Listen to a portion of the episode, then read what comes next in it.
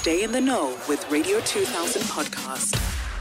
On the line, we're joined by paediatrician Doctor Molefi uh, Pholo, who is going to assist Lizzie, as well as some of the people that called in with this very issue. Good morning, Doc. Good morning. How are you, Ntombi? Doc and lovely. So happy to have you on the radio. All right. Good. Uh, good morning to your listeners as well. Thanks for having me. So we received an email from Lizzie, and she writes, "Hello, Ntombi. My name is Lizzie. My six-year-old daughter and I recently got involved in a minor car accident. I, however, don't think the shock was minor to my child. During the accident, she peed on herself. So she sleeps alone, and that very same night after the accident, she had a nightmare and wet the bed. I thought it would pass, but it seems she's gone back to wetting the bed. Mind you, she stopped wetting her bed at the age of three, and now almost every two days I know she's going to wet her bed. I even went back to potty training her because I don't know what to do.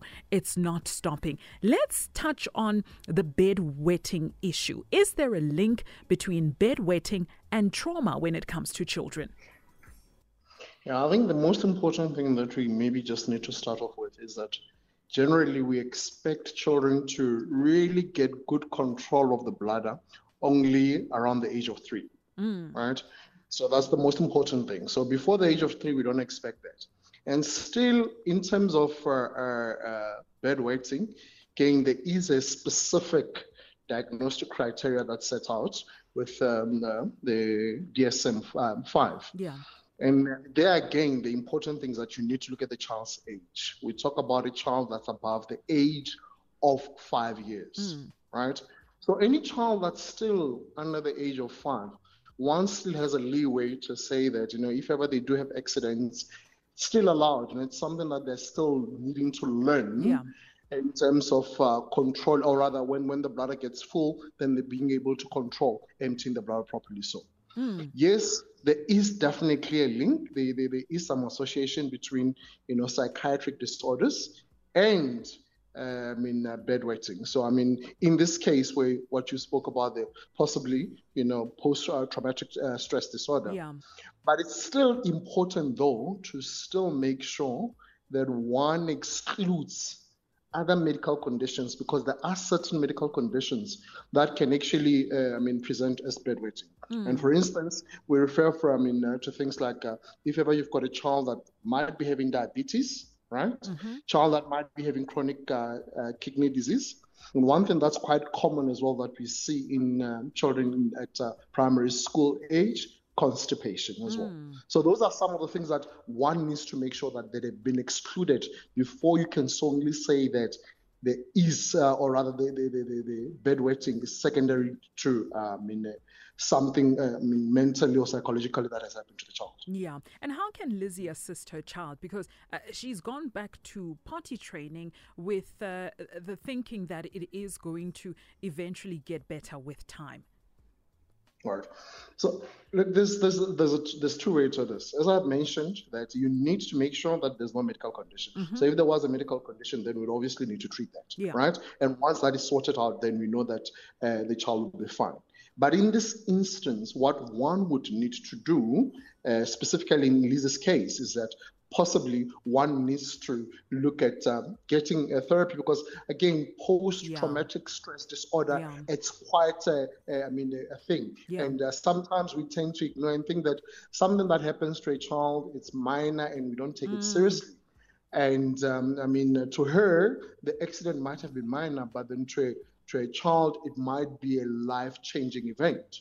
So that's why in this case, you know, one would say, seek, seek, seek medical attention, make sure that there isn't any medical uh, disorder, but they're all, they're, I mean, seeing that uh, you know, it was triggered by this accident, the child will need to be, uh, have, uh, I mean, uh, some therapy. Mm. And Doc, should Lizzie be concerned? Most definitely, most definitely. So if, when it comes to developmental milestones, any form of developmental milestones, whether it's socially acceptable developmental milestones, uh, whether it's uh, motor, what we call gross motor developmental milestones, mm. or fine motor milestones, the moment you start having a child that's regressing, mm. then you need to worry. The, the key word is regression. The moment you have regression, then you need to worry. Then that's where you need to seek attention. And uh, I mean, uh, I think generally in, in, in, in African families, you know, it'll be, no, but it'll just go away. It'll just go away. Yeah. You know, it's important that we need to then seek, uh, I mean, uh, as I said, the moment there's reaction, seek medical attention. Yeah. And what are some of the other reasons that can make a child regress and go back to bedwetting? Yeah.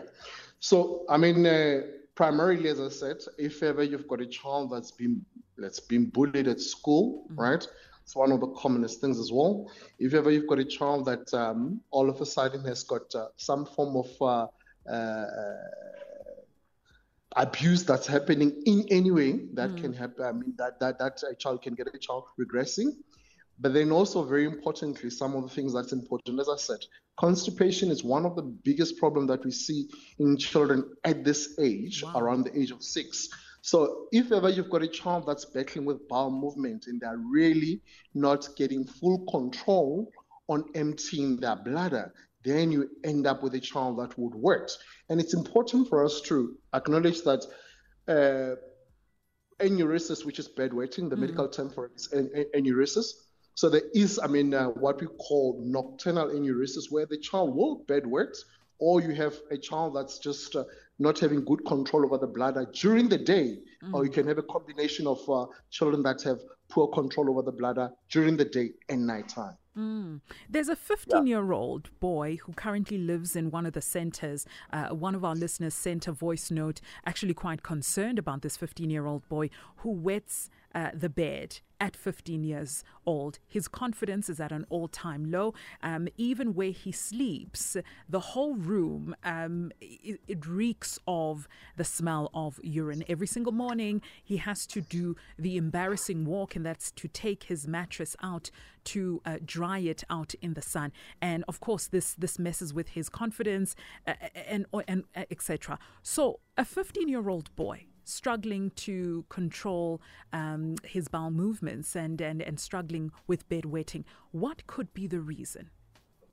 All right. So in that case, one is more inclined to worry about, especially if you're saying the child is staying in a home or a center, you know, one is much more inclined to worry about uh, I mean, uh, psychological, I mean, uh, factors, mm. especially issues with uh, whether has there been consistency in terms of mentally, uh, I mean, uh, developing this child. So those are some of the things that you start worrying about. But then again, it still goes back. If you've got a child that has had a chronic, uh, I mean, kidney disease, and that hasn't been diagnosed, yeah. Yeah. right? Then, you know, one needs to look at that. So in that instance, that's something else. And then at this age as well, I mentioned diabetes as well. Mm. So it's important as well that we make sure that there isn't anything like that.